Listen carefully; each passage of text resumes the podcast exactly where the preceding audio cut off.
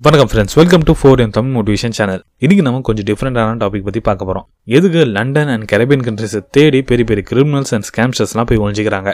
நம்ம நாட்டில் கோடிக்கணக்கான காசு கொள்ள அடிச்சு எதுக்கு அங்கே போய் செட்டில் ஆகுறாங்க?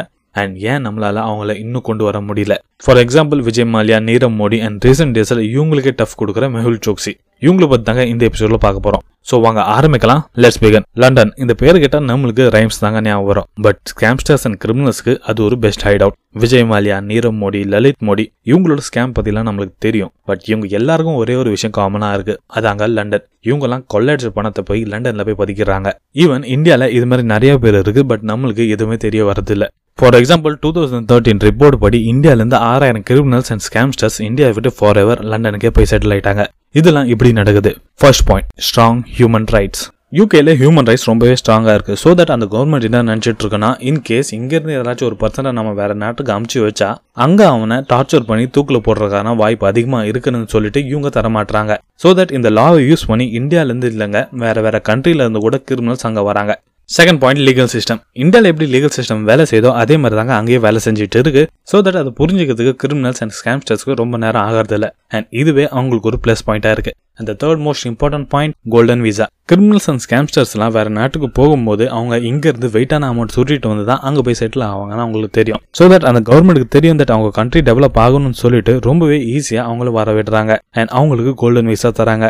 அது வச்சு அவங்க எவ்வளோ வருஷம் வேணால் அங்கே தங்கலாம். கோல்டன் விசா இது சும்மாலாம் கிடைக்காது. நீங்கள் அந்த கண்ட்ரியில் டூ மில்லியன் பவுண்ட்ஸ் இன்வெஸ்ட் பண்ணணும் அப்போ தாங்க உங்களுக்கு கோல்டன் விசா கிடைக்கும். ஸோ தட் அவங்களை காப்பாற்றிக்க கிரிமினல்ஸ் அண்ட் ஸ்கேம்ஸ்டர்ஸ் எவ்வளோ வேணால் காசு செலவு பண்ண ரெடியாக இருக்காங்க அண்ட் அந்த கான்செப்ட் அவங்களுக்கு புரியும். யூகேல உங்களுக்கு கோல்டன் விசா வேணும்னா நீங்கள் டூ மில்லியன் பவுண்ட்ஸ் இன்வெஸ்ட் பண்ணி ஆகணும் அண்ட் இது கண்ட்ரிக்கு ஏற்ற மாதிரி மாறிட்டே இருக்கும். ஸோ தட் கோல்டன் விசா தந்து இவங்க அது கூடவே நிறைய ஆஃபர்ஸ் தராங்க. ஈவன் யூகேவோட ஸ்ட்ராங் லா கூட இவங்க மேலே போட முடியாது. இது கேட்கறதுக்கு உங்களுக்கு ஷாக்கியாக கூட இருக்கலாம். நைன்டீன் நைன்டி டூ யூகேவும் இந்தியாவும் ஒரு அக்ரிமெண்ட் போட்டாங்க. ஸோ தட் அவங்க கண்ட்ரிலேருந்து ஏதாச்சும் ஒரு கிரிமினல் தப்பிச்சுட்டு வந்துட்டா அவங்க அதை ஒப்படைக்கணும்னு. பட் இதில் ஆச்சரியமான விஷயம் என்னன்னா இப்போ வரைக்கும் யூகே ஒரே ஒரு கிரிமினல் தாங்க நம்மளுக்கு தந்திருக்காங்க. இந்த ரேஷியோலேயே தெரியலையா? அந்த கண்ட்ரிஸ் எவ்வளோ சேஃபாக இருக்கு for criminals and scamsters for example Vijay Malya இன்னும் அரெஸ்ட் பண்ணல.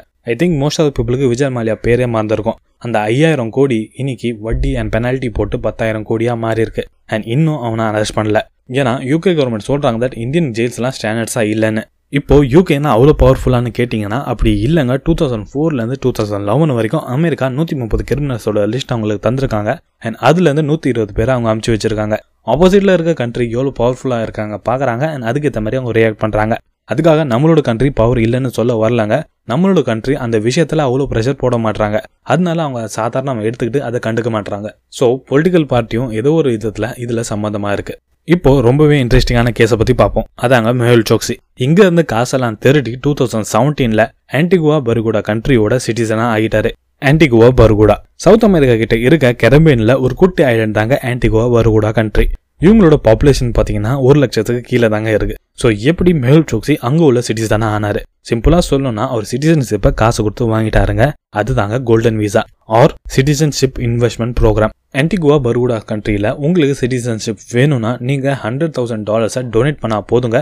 உங்களுக்கு சிட்டிசன்ஷிப் கிடச்சிரும். சொல்லப்போனால் எழுபதுலேருந்து எண்பது லட்சம் நீங்கள் டொனேட் பண்ணால் நீங்கள் அங்கே உள்ள சிட்டிசனாக ஆகிடலாம் டொனேட் பண்ண உங்களுக்கு பிடிக்கலையா? ஸோ நீங்கள் டூ ஹண்ட்ரட் தௌசண்ட் டாலர்ஸை நீங்கள் அங்கே உள்ள ரியல் எஸ்டேட்டில் இன்வெஸ்ட் பண்ணால் நீங்கள் அதோட சிட்டிசன்ஷிப் வாங்கிடலாம் இது மாதிரி பல கண்ட்ரிஸ் இருக்குது ஸோ தட் அவங்களோட சிட்டிசன்ஷிப் நீங்கள் காசு கொடுத்து வாங்கலாம்.